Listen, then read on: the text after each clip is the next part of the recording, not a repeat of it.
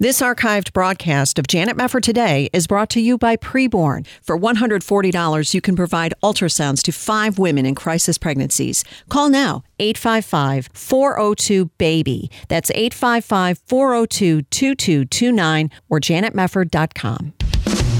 This is Janet Mefford today. Our confidence is in Christ alone. Are we going to stand with God come what may? If the Word of God says it, I believe it. And that's the way it is. And now, here is Janet Mefford. Welcome, everybody. We are going to do something very special this hour, and I am going to let these cuts speak for themselves. It's been a few days since we've been able to get to this particular show, and what we're going to talk about is the recent address of Southern Baptist Convention President J.D. Greear before the SBC's Executive Committee. A lot of people were upset about this speech, and they're right to be upset about this speech. There is a lot to critique, there's a lot to weigh in on, and I'm planning to do it this hour because, frankly, it's like he was asking us all to do it. So I'm not going to let him down. I'm going to respond. And in in the interim, we're going to talk about some of the issues he brings up and talk some about the Conservative Baptist Network's wonderful response to this address, which just came out yesterday. So we're going to dive into all of this. Let's get into what J.D. Greear had to say. There was a headline here at the Washington Post. SBC President J.D. Greear God did not call Southern Baptists to save America. Oh, yeah, this is going to be a barn burner. Let's get into this speech from J.D. Greear. Listen to cut one. The primary reason that we partner together is to send missionaries, to plant churches, and to train up the next generation. We are not, at our core, a political activism group. Yes, we love our country and we recognize some of the unique gifts that God has given us in the republic that we are a part of. But God has not called us to save America. He has called us to build the church and to spread the gospel, and that is our primary mission.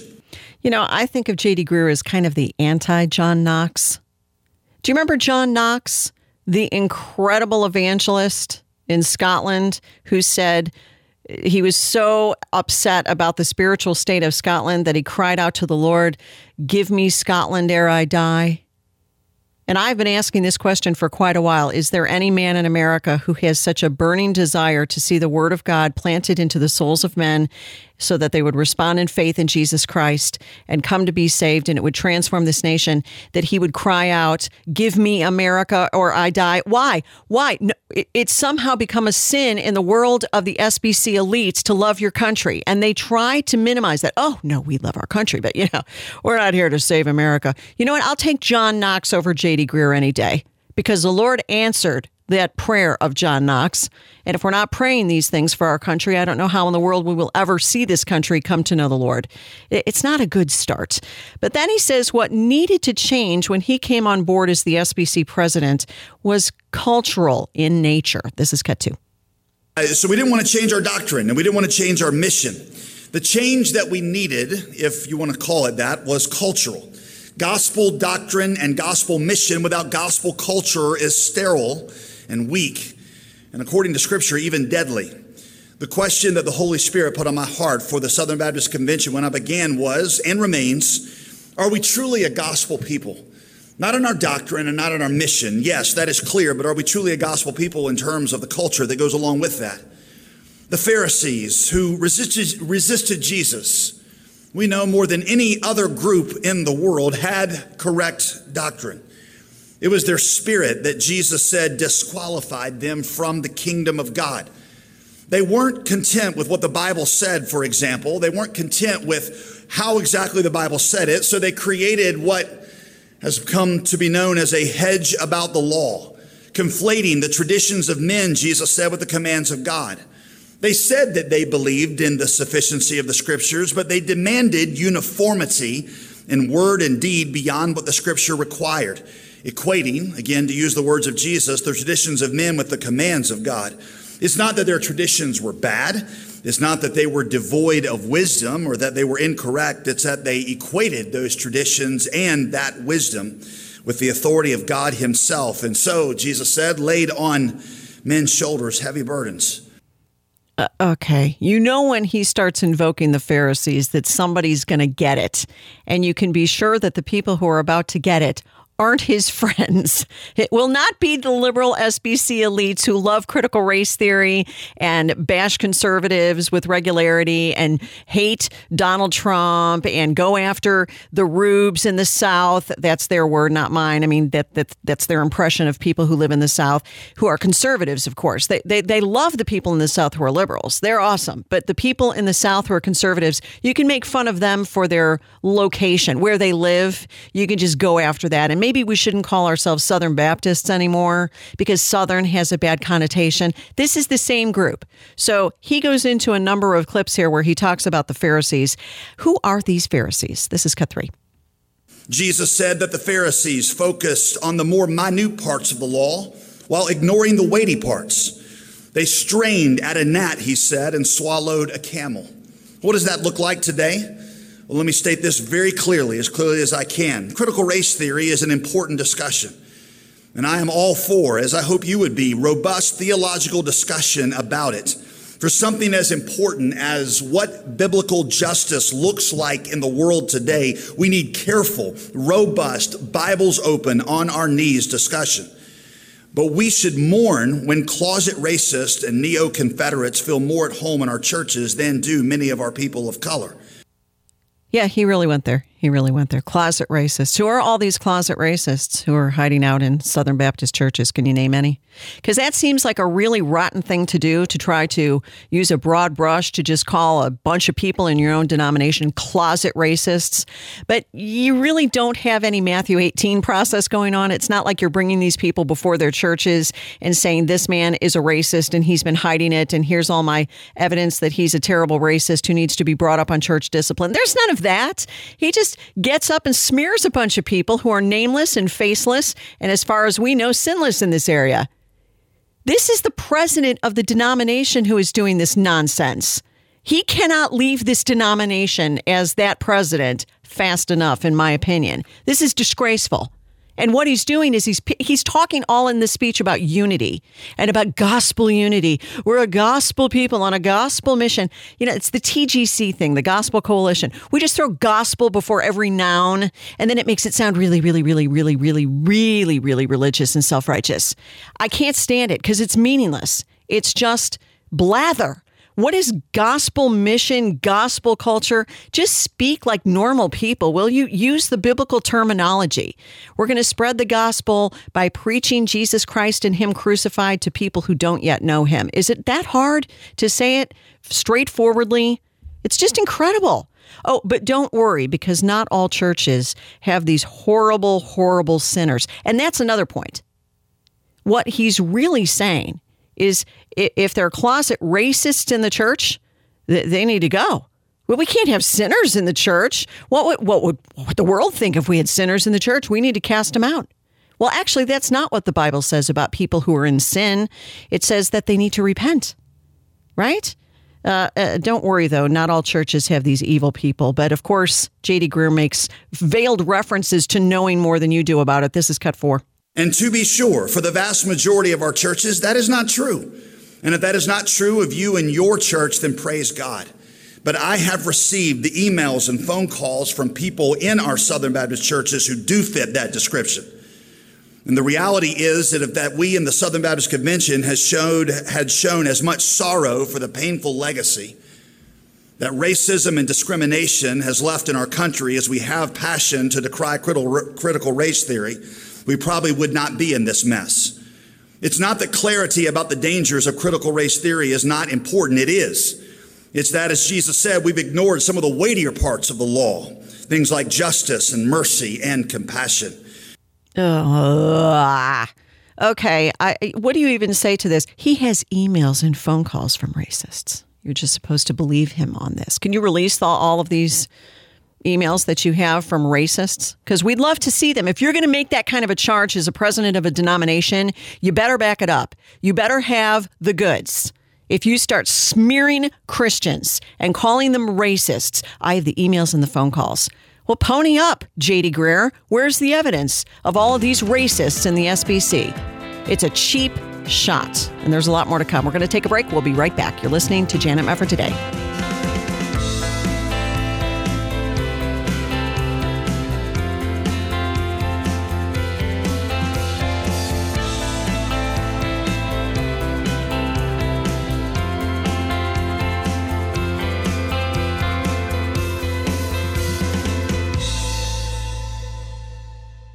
This is the story of a young mom in crisis who felt alone and desperate when finding out she was pregnant. After meeting with the counselors at preborn and seeing her baby on an ultrasound and hearing the heartbeat, she knew that life was the best choice. My mind changed completely from the abortion the first time that I visited. It's a fact. When a mom in crisis sees her baby on ultrasound and hears the heartbeat, eight out of 10 times, she'll choose life for her baby. I know God wouldn't have wanted me to just throw away my blessings like that. Preborn is the largest provider of free ultrasounds in the United States. One ultrasound costs just $28, or five ultrasounds are $140. Would you please consider helping us to support Preborn and the cause for life? To donate, just call 855 402 BABY. That's 855 402 2229. All gifts are tax deductible. That's 855 402 2229 or there's a banner to click at janetmefford.com. Hi, this is Janet Mefford. Did you miss the deadline to sign up for a healthcare program at the end of 2020? If so, I have good news. A special enrollment period is taking place now through May 15th, meaning that if you're looking to enroll in a new healthcare program for 2021, you can do so without the need for a qualifying event. More than 200,000 Americans trust Liberty HealthShare for their healthcare needs. Liberty HealthShare is a nonprofit healthcare sharing ministry that offers affordable healthcare sharing programs starting as low as $199 per month. Liberty Health Share gives you the ability to choose any doctor or hospital across the nation. Memberships are for individuals, couples, and families, offering a variety of options to best suit your medical needs. Discover more about the power of sharing at libertyhealthshare.org slash JMT today. For more information, call 855-585-4237, 855-585-4237, or libertyhealthshare.org slash JMT. You're listening to Janet Mefford today. And now, here's Janet. Welcome back. JD Greear is getting himself into some hot water. He does that a lot. I'm really not going to miss him when he's no longer president of the Southern Baptist Convention. This guy has been the king of the dividers. He really has.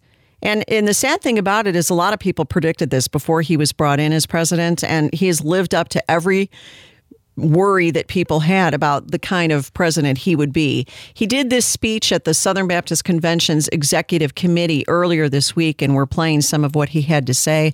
Just commenting on it, he was, when we last heard from J.D. Greear, he was talking about how there are all these closet racists in the Southern Baptist Convention, absent any proof whatsoever, names, addresses, none of that. Just, there are racists. I have emails and phone calls. Then he doubles down more on the Pharisee talk. He's very big on the Pharisees, although he failed to mention Russell Moore in that category. I guess Russell Moore is not a Pharisee.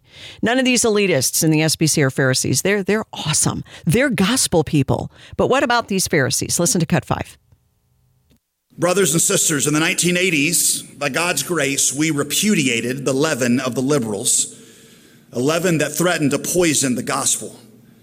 I believe the question is now are we going to repudiate the leaven of the Pharisees? Which can choke out the gospel just as easily.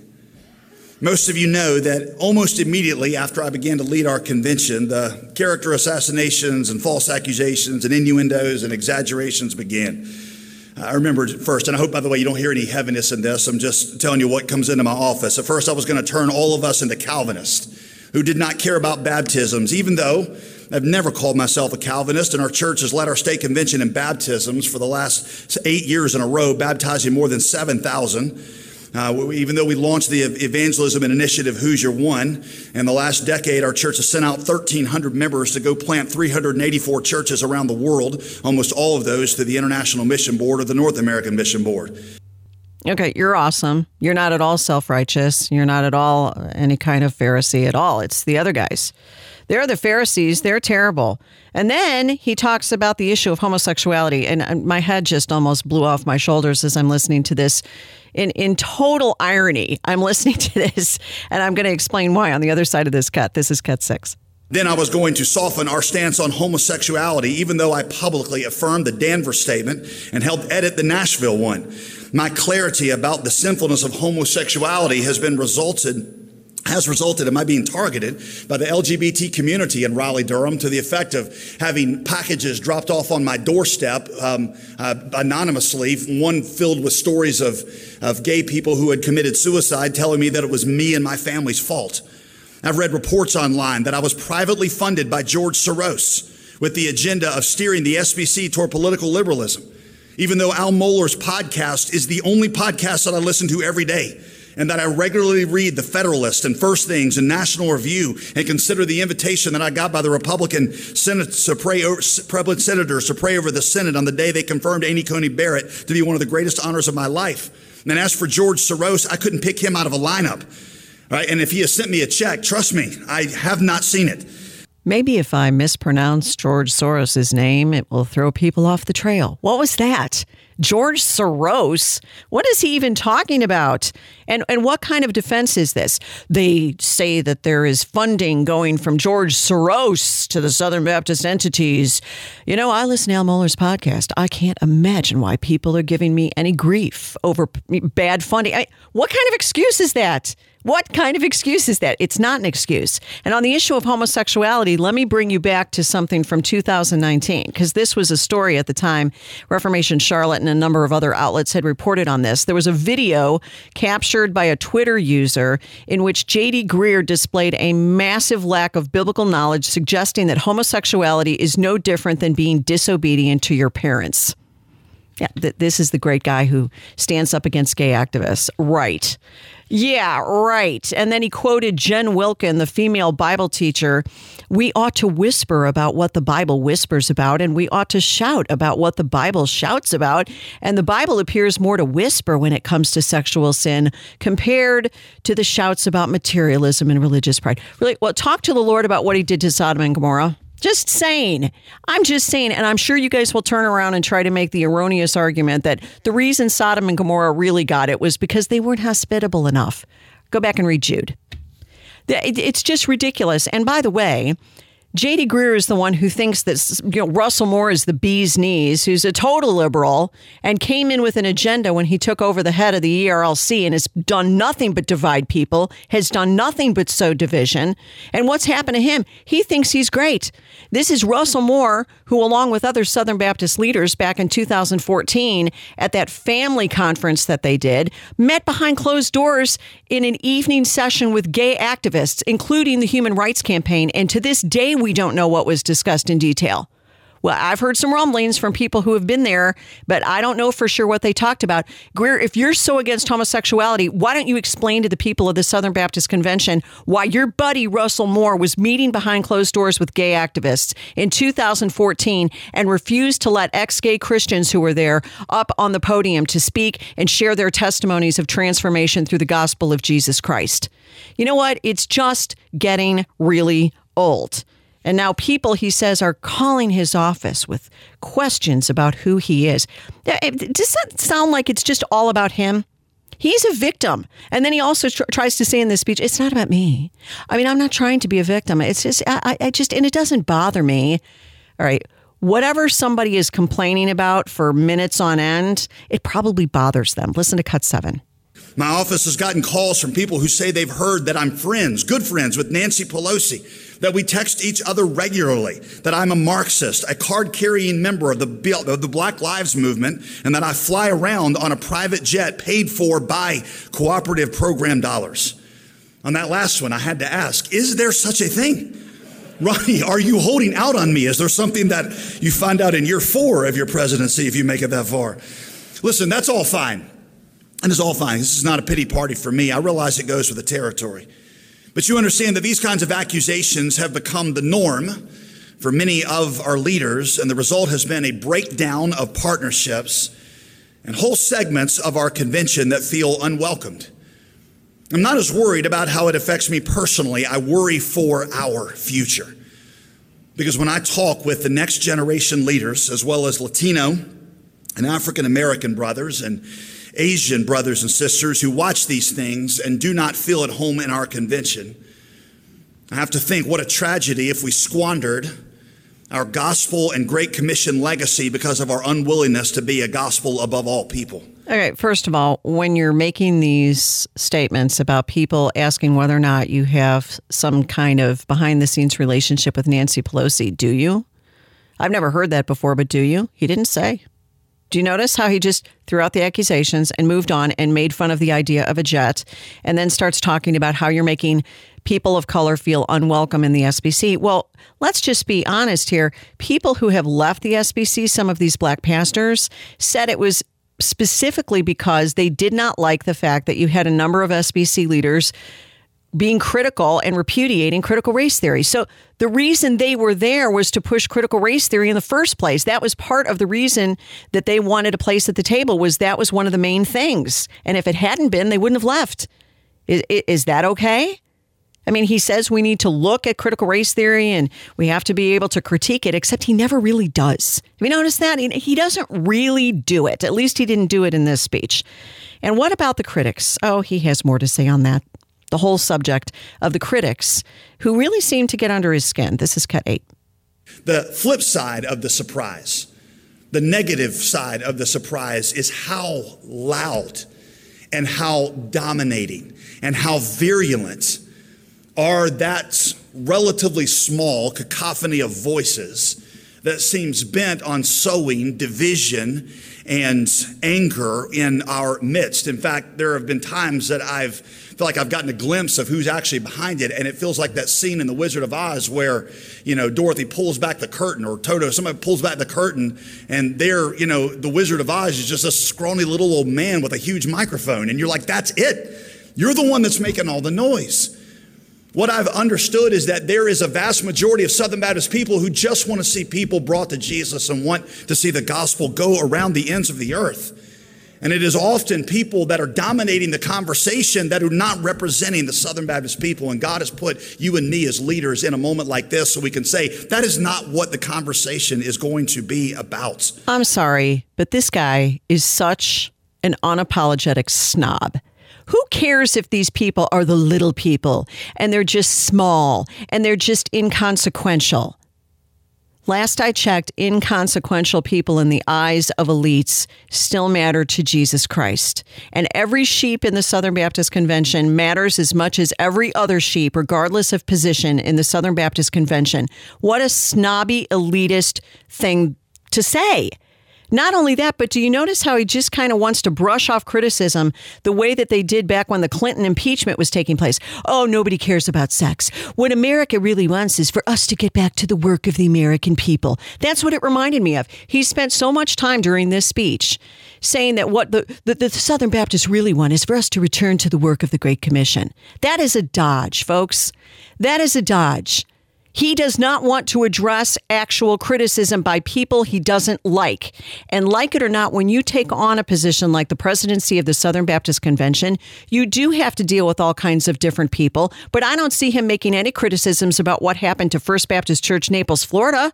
What about the people there who feel unwelcomed because of how that whole thing went down? And they were thrown out of the church over not selecting a pastor who actually wasn't qualified to be the senior pastor at that church. He doesn't talk about that. He just talks about these inconsequential little people who are just loud and trying to sow division. It's just insufferable to listen to this. This man has caused more division than any Southern Baptist president that I can remember and I think you ought to own it. You're listening to Janet Mefford today.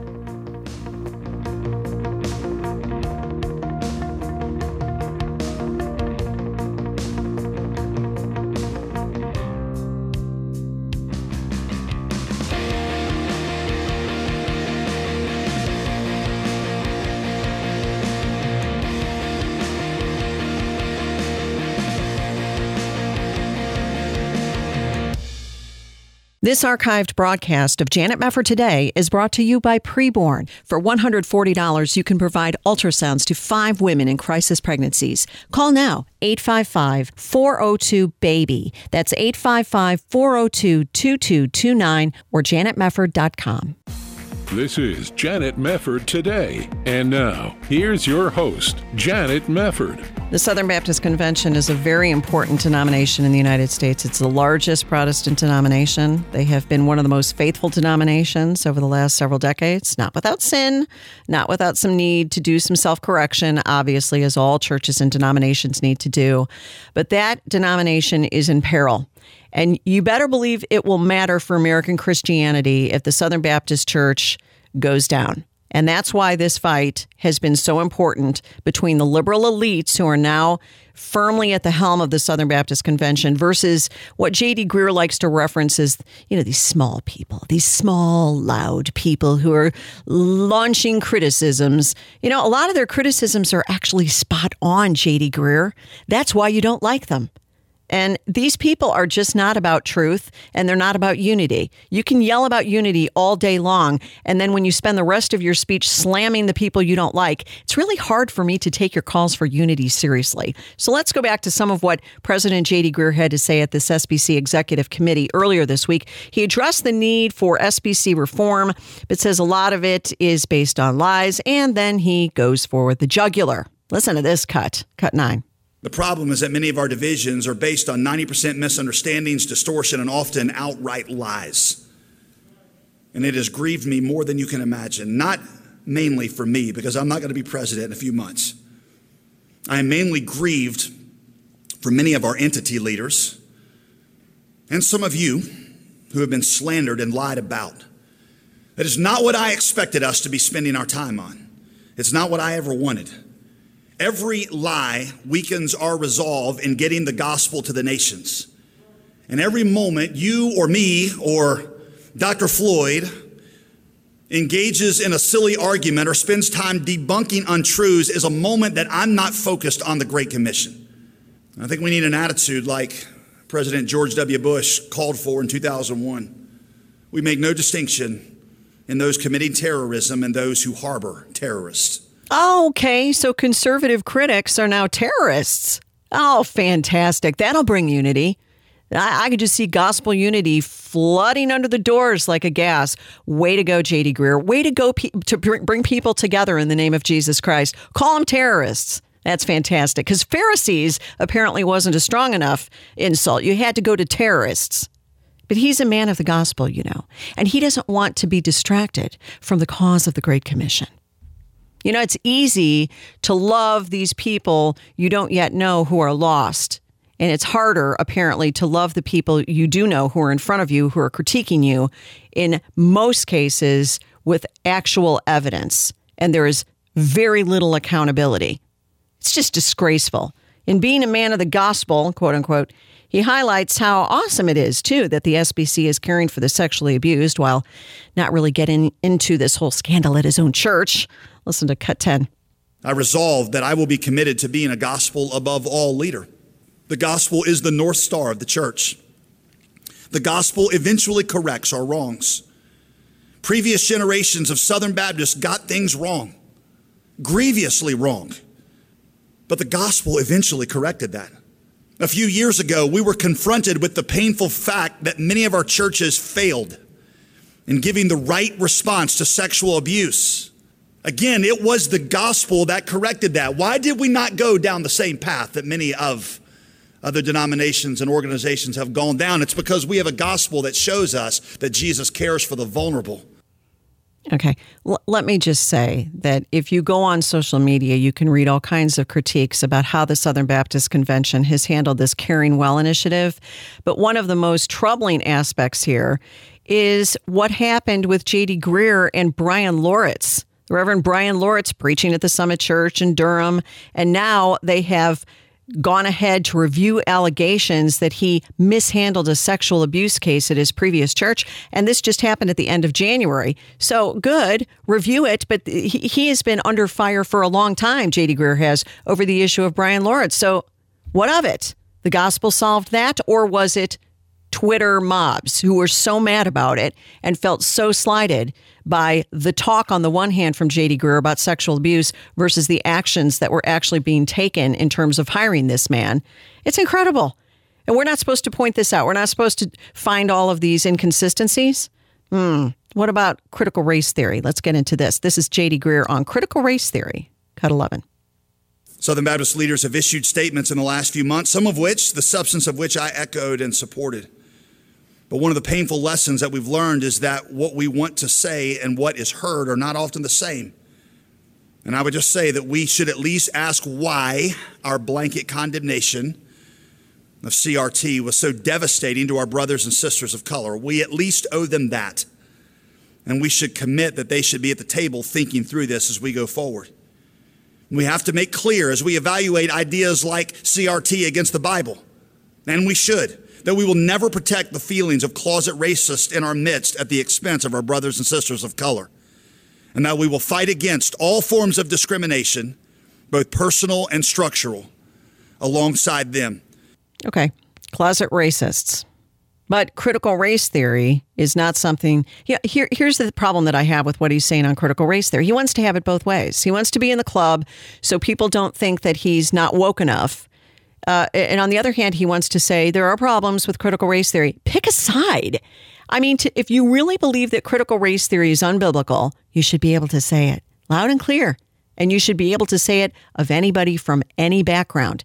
And guess what? It isn't biblical. It's not at all biblical. It's one of the most divisive secular theories to come along and affect the church in a very, very long time. And if you are going about with, oh, but habba, habba, habba, I mean, what are you doing? How is this leadership? The whole thing is this is this speech about leading in the church and and he can't even get his story straight on critical race theory. On the one hand, on the other hand, on the one hand, on the other hand, we must reach out to people who don't understand. Look, not everything can be a nice diplomatic kumbaya session. Sometimes you actually have to take a stand. I was reading a quote not too long ago. Do you abhor controversy?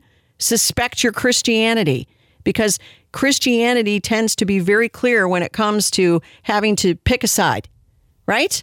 We have to choose to follow Jesus, which means we have to reject the world and its systems. That is a clear break. Deny yourself, take up your cross, and follow me. That is a clear break that you have to make when you come to know the Lord. You have a new master. You have a new father. The father of lies is no longer your father. You now have a new father. You've been adopted as an heir in Jesus Christ when you came into the family and the body of Christ.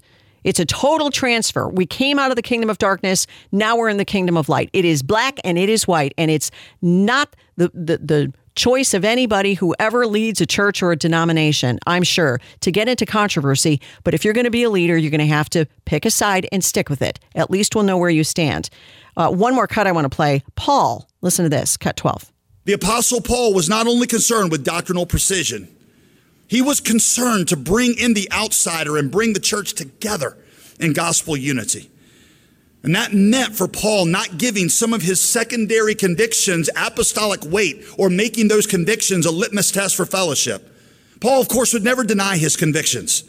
But he realized Romans 14 that human Romans 14 that uniformity in some of his convictions was not as important as a gospel unified church. Let me be very clear. I'm not talking about communicating ambiguity on things that the scriptures speak clearly on. The sanctity of life and marriage, the sinfulness of homosexuality. Those are things that faithful Christians cannot disagree on. Our consciences are captive in these to the Word of God. I'm talking about the application of our wisdom into various areas where the Bible speaks only indirectly at best. When we say we believe in the sufficiency of Scripture, as we should, Part of that belief means refraining from attaching divine authority or making a litmus test out of things that are not spelled out in Scripture. Are the Scriptures sufficient in laying out for us the non negotiables for fellowship? If so, then why do we have a set of secondary criteria, a hedge about the law that we use to determine who is in and who is out? Do we want to be a gospel people or a Southern Republican culture people? Which is the more important, important part of our name, the Southern or the Baptist? Okay, stop kicking people who live in the South. And by the way, you're in North Carolina. Stop attacking people for where they live. I'm done with it. We're going to come back. Stay with us.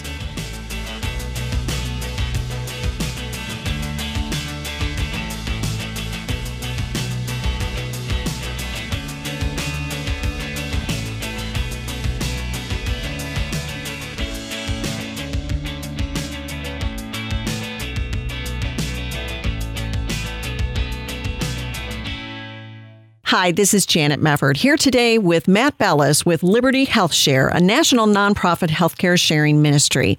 Matt, many people today are confused about their options for covering their healthcare expenses. How is Liberty Health Share different from insurance? Well, we don't want to be insurance at all. We are called a healthcare sharing ministry just meaning that as men and women, we're voluntarily sharing medical bills with one another. But that means that insurance does basically two things that we don't do. One, we don't share risk. We don't try to take risk and spread it out amongst as many people as possible. We are each individually responsible for our own risk. The second thing is that we don't pool our funds. We don't put our money into a big, giant, bureaucratic black hole and hopefully someday we'll be able to get some money out of that. So those are the two main differences. We don't spread risk and we don't pool our funds. We're all each individually responsible for our own health care and health care bills, and we share our money whenever we need each other as it pertains to our health care bills. So that's why we're not insurance, and we couldn't be more proud not to be insurance. Why would you say that healthcare sharing is a great option? Well, it really does set people free within the confines of a community that helps you in times of need.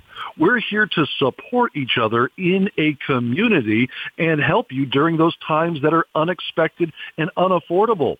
But you as the individual have the uh, ability, responsibility, and the freedom to make decisions within your health care that pertains to you and your family. Thanks, Matt. More information about Liberty Health Share is available at libertyhealthshare.org slash JMT, or their phone number is 855-585-4237. You're listening to Janet Mefford today. And now, here's Janet.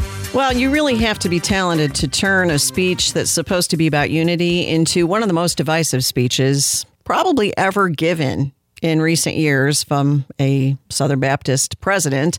I'm speaking of J.D. Greear, who is the president of the Southern Baptist Convention, speaking recently at the executive committee, and he's getting a lot of flack for what he had to say. And I mean, you've been listening to what he's been saying, and he had it coming. You know, you can't be the president of the SBC and say ridiculous things and expect people not to notice and comment. It's fair game. One last cut I want to play, and then I'm going to get into this awesome statement from the Conservative Baptist Network reacting to J.D. Greear's terrible speech. One last cut from J.D. Greear, cut 13. They said to the church, hey, would you be willing to forego this and downplay this, even though you're right that you ought to be able to eat something that's strangled, doesn't matter how it died? Would you be willing to forego that for the sake of church harmony? And then James said something that explained the rationale that he used. We ought not make it hard for Gentiles who are coming to God. Brothers and sisters, I wish I could write some version of that statement over the doorstep of every Southern Baptist church in America. We ought not make it hard for Democrats to come to Jesus. We should make it hard for Republicans to come to Jesus, or blacks, or Latinos, or Northerners, or Southerners. At the end of the day, if we're a people who puts the gospel above all, what it means is that we turn to the gospel that has been given to us and say, how do we make it easy for policemen and school teachers because our gospel is too precious and our mission too urgent to let anything stand in our way? Yeah, that's what Jesus was all about making the gospel really, really easy, making it easy for people to come to him. Make it easy. Why are you so hard on these people, telling them that you know they have to forsake everything and follow you, Lord? That, I mean, you, you should make it easier. Some Democrats and Republicans may not want to follow you if you make it that hard. It's mind blowing. It is mind blowing to listen to this.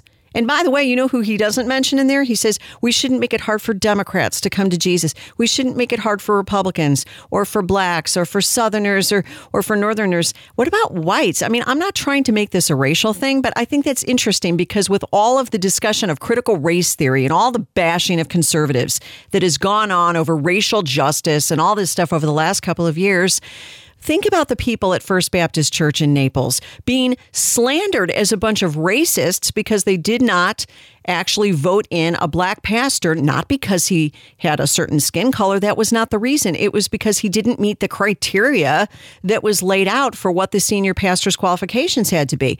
What about those people? You made it awfully hard for them and made them feel unwelcome And what about all the people in the Southern Baptist Convention who are just sick and tired of being painted as white supremacists all the time when there's no proof whatsoever that they're white supremacists? Or all the talk of closet racism in the SBC from its own president absent any proof. People are tired of it. And you know what? I agree. You shouldn't throw unnecessary burdens in people's way to keep them from Jesus Christ. But you have to say that about everybody across the board and look in the mirror.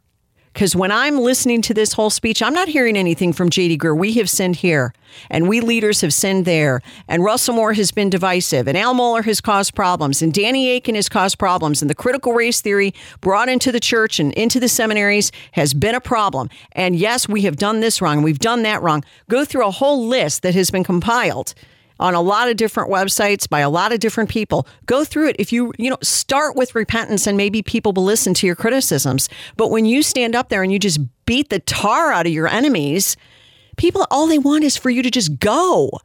You know, and, and, and for them to talk about unity is so ironic. I can't even wrap my head around it. It's a tragedy, guys. It's a tragedy what has happened in this denomination because these people are so self righteous even as they call SBC conservatives a bunch of Pharisees. Look in the mirror. Look in the mirror, JD Greear. You and your buddies are Pharisees. It's patently obvious. Now, I want to get to the Conservative Baptist Network statement because I just think it's so great.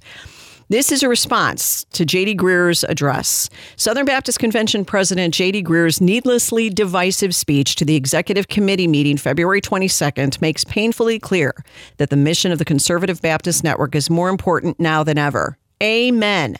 We join President Greear in decrying division and Phariseeism. Indeed, those who insist that secular philosophies and fallen ideologies must be accepted as useful analytical tools have wrongly added to the Word of God, bringing needless division to a people that firmly believes in the sufficiency of Holy Scripture.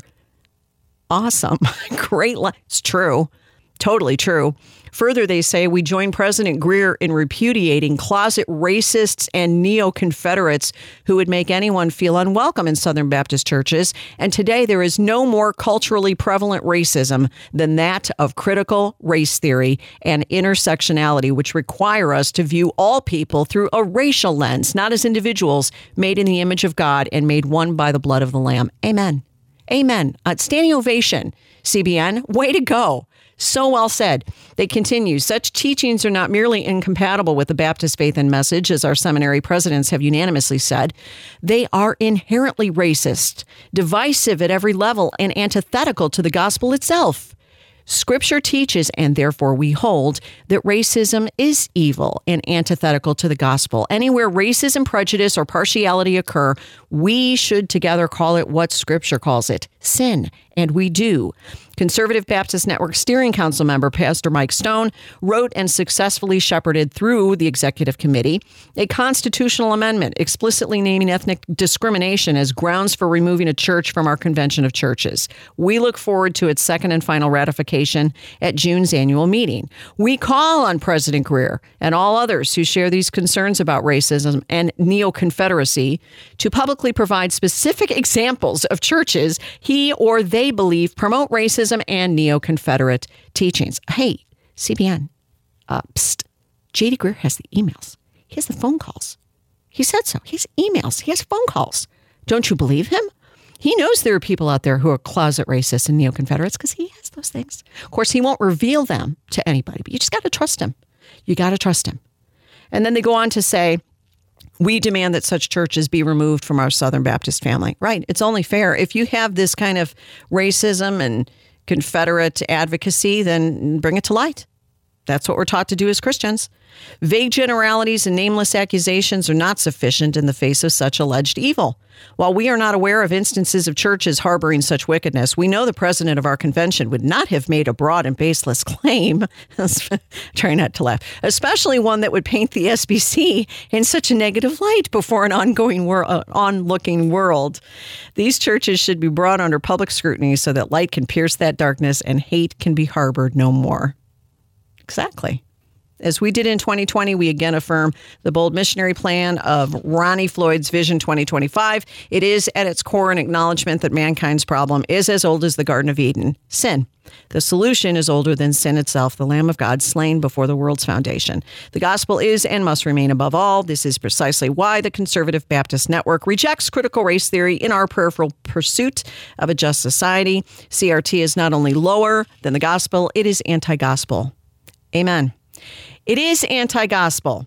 And I like that they throw this in too. Uh, I'll get to this in a second. They said the gospel message alone is able to bring dead men to life and reconcile sinners to God and to one another. The accommodation of unbiblical ideology will only bring further division and render real reconciliation impossible. It is also time for Southern Baptists to have honest conversations on several fronts.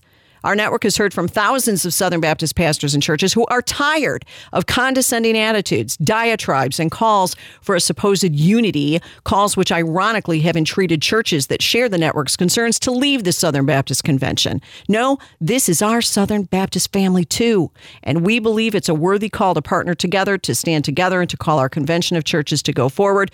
But before that happens, we have to determine who we are, what we're about, and whether we're willing to be courageous in the face of cultural accommodation and compromise. Doctrine does matter because doctrine determines the outworking of Scripture in our churches and in our lives. Holding fast the faith makes us biblicists, sinners saved by grace, desiring to live for Christ according to the inerrant, sufficient, and authoritative written Word of God. And so they conclude by saying on Monday night, President Greear told you what he thinks of millions of Southern Baptists. In June, we will have the opportunity once again to decide who we are and where we are headed as a convention. It'll be very interesting, won't it, to see who the next SBC president will be. And in fact, next week, I'm going to be talking to one of those candidates for the SBC presidency on the conservative side of the aisle. And I'm really looking forward to it. Randy Adams, it's going to be a wonderful time to just kind of pick his brain and say, what do you think? And which direction do you think the SBC ought to head in the future? It needs to be in a biblical direction. It does need to be in a unified direction, but we don't ever have unity by bashing other people without any evidence and being, you know, it, it, I don't need to say it again. You know where I'm going with this. And maybe there will be a split in the SBC. Maybe it's irreconcilable. But we know that divisions sometimes need to occur so the world can see who has the truth. Pray for the SBC. Thanks for being with us here on Janet Mefford today.